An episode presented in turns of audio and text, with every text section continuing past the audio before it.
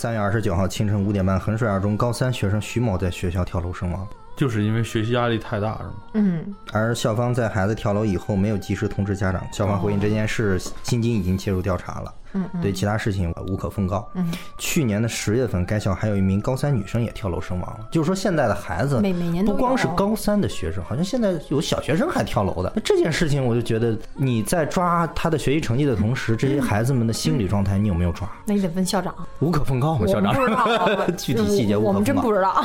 就是为什么说现在这些孩子会出现这种问题？学校做家长的，你们害不害怕？就是有没有这种就是心理疏导的这么一个老师呢？或者你看吧，这个就是说，你你在不同的这个位置上，你看问题的观点是不一样的。嗯，在家长的观点就认为你学校老师失职，我的孩子交给你们了，怎么是这样？嗯嗯但学校老师就会跟你讲，你的孩子青春期十几岁了，对吗？呃现在的小学老师就会跟你这么讲，家庭教育为主，对吗？然后呢，那个学校教育是辅，我们在学校教育再好，回家变一样，有用吗？没意义。你你家家你家庭教育没跟学校很好的配合，反正就是这这这话怎么着都可以说。人家讲是多少岁之前啊是家庭教育，然后慢慢的呢就是学校教育、社社会教育教然后最后是自我教育。嗯，它是这么这么一个演变的这么一个过程。十几岁的孩子，实际上学校教育和社会教育占的比重要超过家庭教育。就这个时候，他父母他的父母对他的影响力在下降。嗯他身边的朋友、同龄人对他的影响其实是最大的。就是他他这个事件，他说无可奉告啊，就是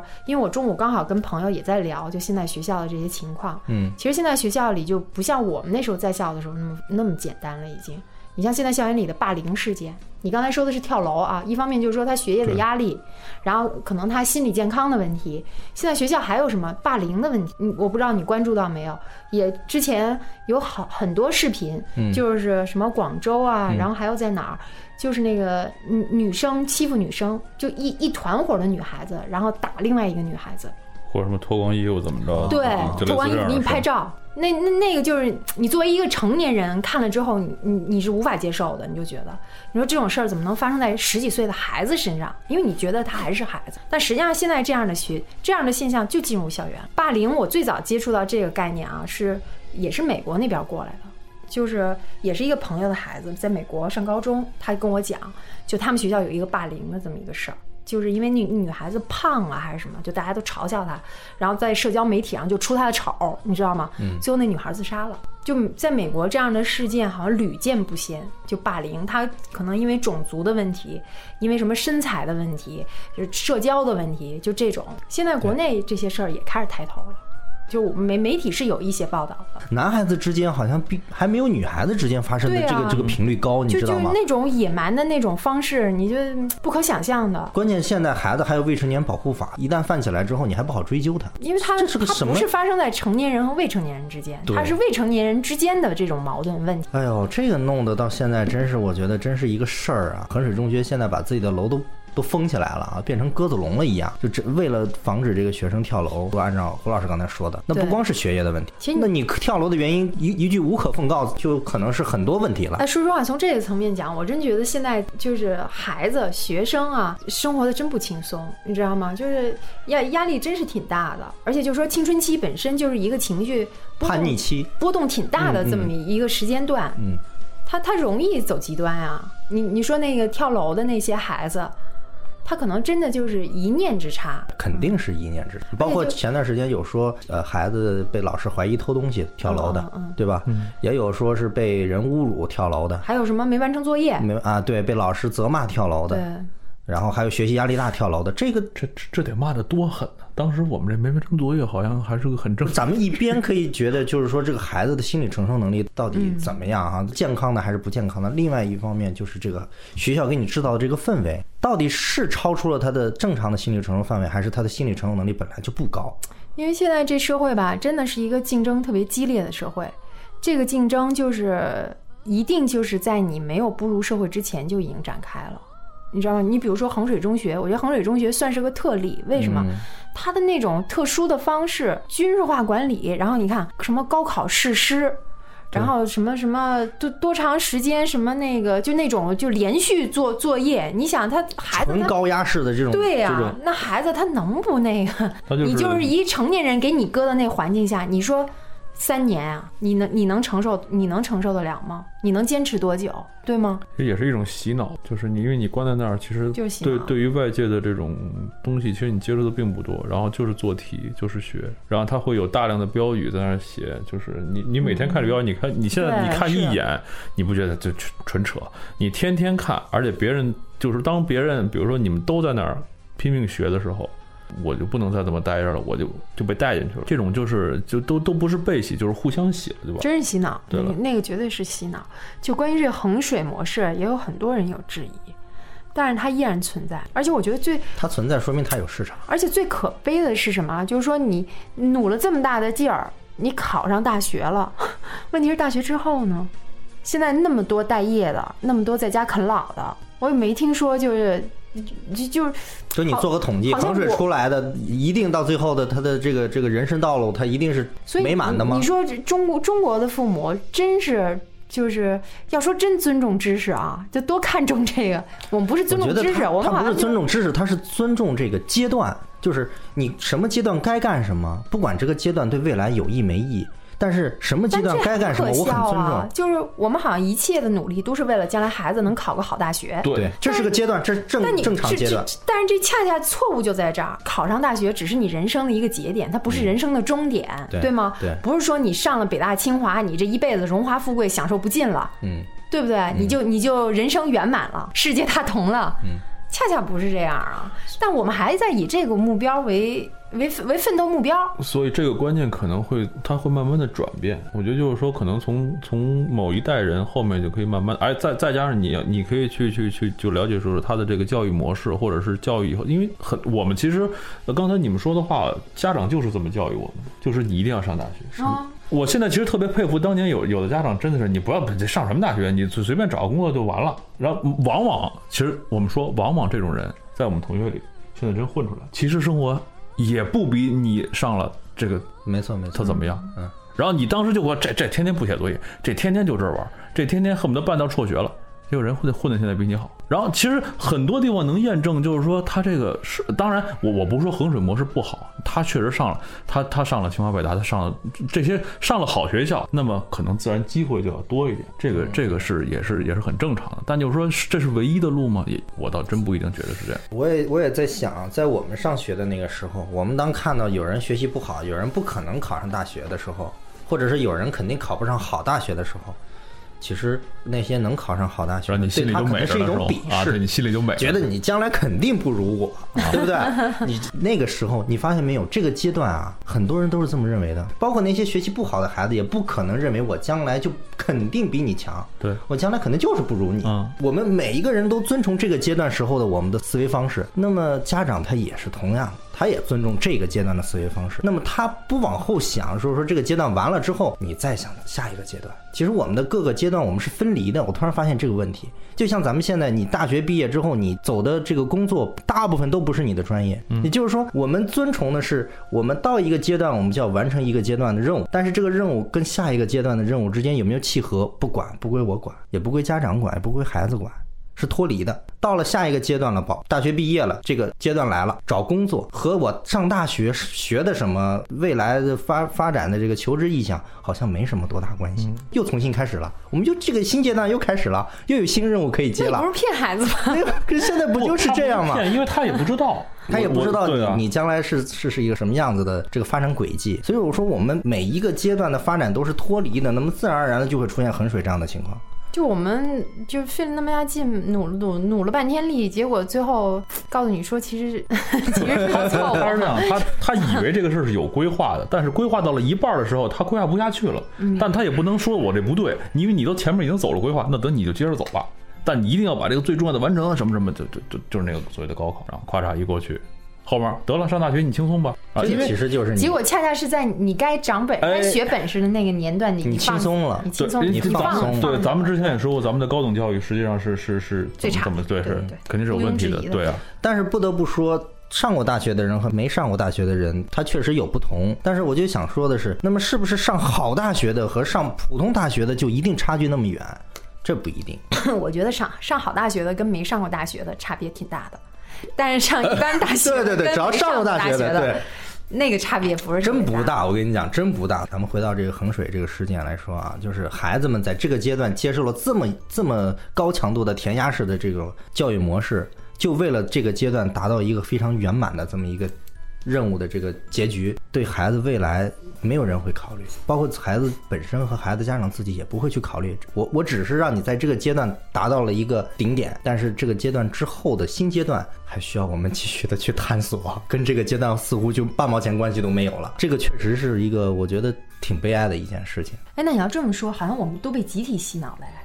对呀、就是说的就是就我们设定了了。一个错误的目标，而且都是集体设定一个错误的目标。关键是这样，我们的目标没有经过没有经过论证。不是，因为他也说了，身边例子这比比皆是，对吧？没上大学的人挺有出息，然后你你说，然后大家都装瞎子装嗯、装傻子，我我我就就漠视这样的那个这些鲜活的例子，然后我还非得逼着孩子如何如何，关键是你身边的人都如何如何，关键就是在这儿，这是一种集体行为，所以我是觉得大家都被洗脑了，呃只只能这就么说。就我们延续着某一种惯性，嗯，也有那种，就是我我的意思是说，也有那种既没上下学，最后也没出息的。啊有啊。呃有。有。当然有，对，当然有，所以就是说这个，就是说还是看你这个整个这个这个这个，就是那还是你自己的规划，还是你你不要你，因为现在规划是别人给你的，我们设定了一个社会给你的规划，就是说，你看人家一上大学，我操，这家出了大出了出了一个大学生，然后怎么怎么着怎么着，我操，光宗耀祖。你现在你现在很多人老人，尤其老人啊，一说这个，一说孩子上不上大学啊，上了，哪哪就就哪个大学毕业的，他还会提这个事情。其实有什么必要吗？我就觉得他脑子里也没也没概念，他就觉得哦，我操，我七七年恢复高考之后，那么上上大学就是就是我这个这个这个就就就很先进了。他他恢复高考只是说我们能能让人有更就是更更先进，能接受更先进的教育。嗯我觉得这个是这个是没错的。没错，我我其实我一直想说，就是说能不能让孩子自己做出选择。自己做出选择，然后就是说你你要培养他的这个这个就是某一方面的兴趣，这个人要走专，呃，对，蓝翔技校的都走的是哎，不是专。后来我想这问题到底出在哪儿？这问题其其也许正是因为我们大学教育错了，你知道吗？就是说我们让孩子努力上大学没有错，就是说你大学就是应该以培养人才为目标的。怎么叫你塑造就是塑造人才？你可能之前呢。基础教育、初等教育，你是培养一个健全人格的人，嗯对吗？嗯这是打下基础的。但是到大学的教育，就是要让你有一技之长，对，让你将来在某某一方面、某一领域，你能撑起、撑撑起，就是说你能承担你相应的责任，嗯对不对？嗯但恰恰我们的大学教育没有给我们这样的输出，所以我们从大学进了大学这个盒子了，对吧？你你你从这个环节走出的时候，其实都是半成品，都是不合格产品。就是之前当它是半成品的时候，其实是合格的，也许就我们把孩子努力让他输送到好的大学去，我们是对他寄予厚望的，因为我们就觉得通过大学之后，他就应该是什么什么样子的。嗯但恰恰是在大学这一环节掉链子了，大学没有赋予他应该赋予的东西，我们的孩子出来不行。对，其实就是所谓一个严进宽出的问题。你看高考是一个多么严严格的这个选拔，它筛到了几乎大概得有相当一部分的人，对对对。一一定比例上不了，一半筛其实淘汰率其实已是就是挺残酷的，嗯。包括再再加上有衡水这样的这种这种，一般都是学霸，这 一般人就受不了，啊竞争对压力太大。然后但是呢，你上了大学之后，很多人觉得是好毕业的，对呀、就太好混了。大学国外的大学是非常难难拿到学位的，你非常难毕对啊，业。国外大学就是说，你看咱们看了很多美剧，就是包括电影里，就是说啊嗯。啊，我要上大学了，我就选一个自己，比如说离家近的，或者说我想去的那个专业的学校进去了。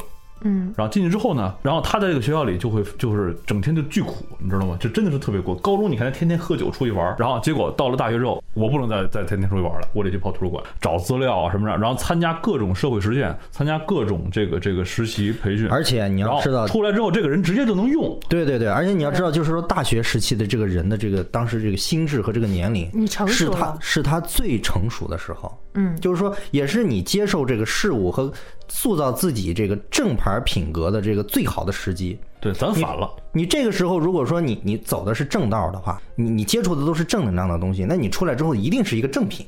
嗯，一定是一个各方面价值观什么的都绝对不扭曲的，对对对这这么一个这个呃非常有素质的这么一个人才。对但是正好相反，咱们孩子可能接受的都是好一点的，到大学之后全乱套了。一下就松懈下来了，对对对就你整个人的状态松懈下来。嗯但是就像陈老师说的，其实恰恰从十八岁到二十二岁，是你人生当中真的就是体力，然后各方面就是能什么都是最好的时候。最最能吃苦，心心智应该是最最那什么的时候，最绷得住的时候。而且就是说，在这个阶段，恰恰就是你规划人生的时候，嗯，对吧？你你你你你就应该有一个方向了，就是我我未来，比如说我我职业的发展方向，以至于就是说我整个这个个人生活的发展方向，其实都是在这个阶段。我觉得你你基本上应该有一个目标，但我们的大学里恰恰没有让没有这些东西，你不觉得吗？就特别浑浑噩噩。咱们是从小就严，都累了大概九年义务教育加六年初中高中，十五年。这十五年其实说白了，现在孩子你看看都觉得特别苦，书包是越来越重，从小孩就开始，然后这么累的环境下，一到大学完了之后，考上大学了，马上人就松了，这四年就几乎跟玩儿一样，什么也没学到之后，然后这结果人人就相当于是你最在最该获得知识和技能的时候，OK 松了，嗯，而且我是我最能学的东西的时候松了，前面那些东西其实也没什么用了，因为都是基础知识，用不到你用不到你咱们你真应该这种生活中。换一下，颠倒一下，然后对啊不，要给小孩子、小学生、中学生、高中生那么大的压力。不，但是但是但是但是又有一个问题，就是说咱们是咱们是精英教育，咱们的咱们的教学资源没有这么丰富。你要一要保证所有人都要上大学，那么我的口儿绝对不能放开，对不对？那为什么这么多人往北京扎？其实你要说全国那么多大学，他们很多人就会说，哎，上北京上大学好，怎么怎么着？这这这又扯到这个这个这就所以这个这个就不好说，你知道吧？嗯想呼吁一下啊，就是给小孩子，你再尽可能的你减减负。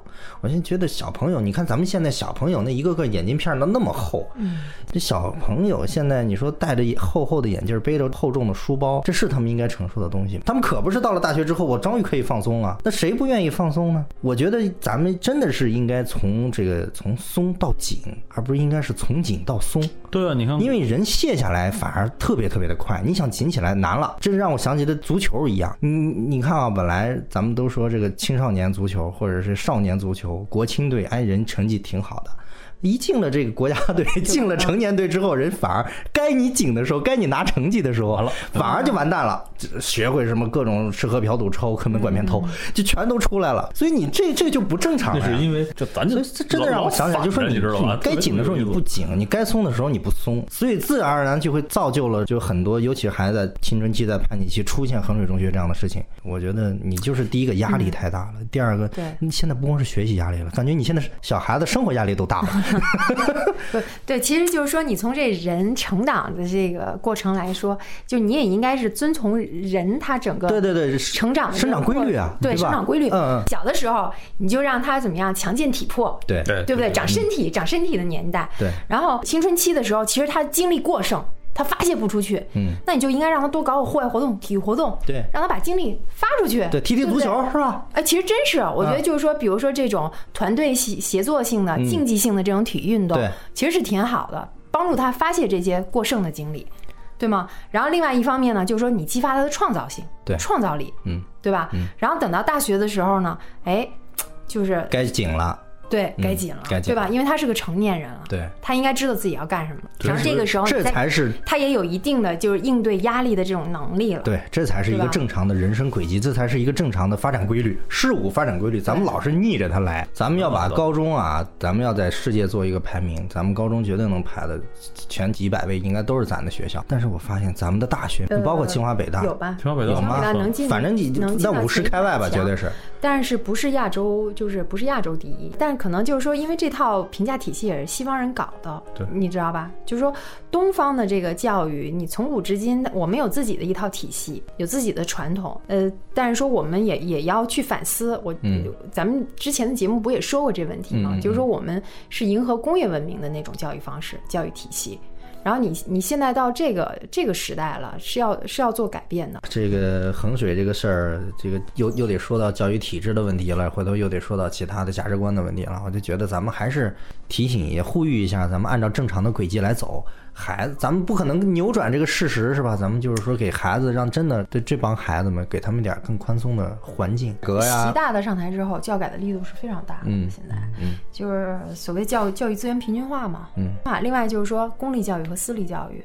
就我那个朋友，他们家孩子今年是幼升小啊，你听好了，是幼升小，参加学而思杯。如果你在学而思杯当中拿过了好成绩，对学校来说这是一个挺重要的一个参考指标。嗯嗯，因为就是说什么呀，一般上学而思的也都是各个学校就是挺挺不错的学生嗯，然后他是把全市的这些孩子都集中到一起搞学而思杯、语数英三门儿，然后也是一二三等奖，是这样的。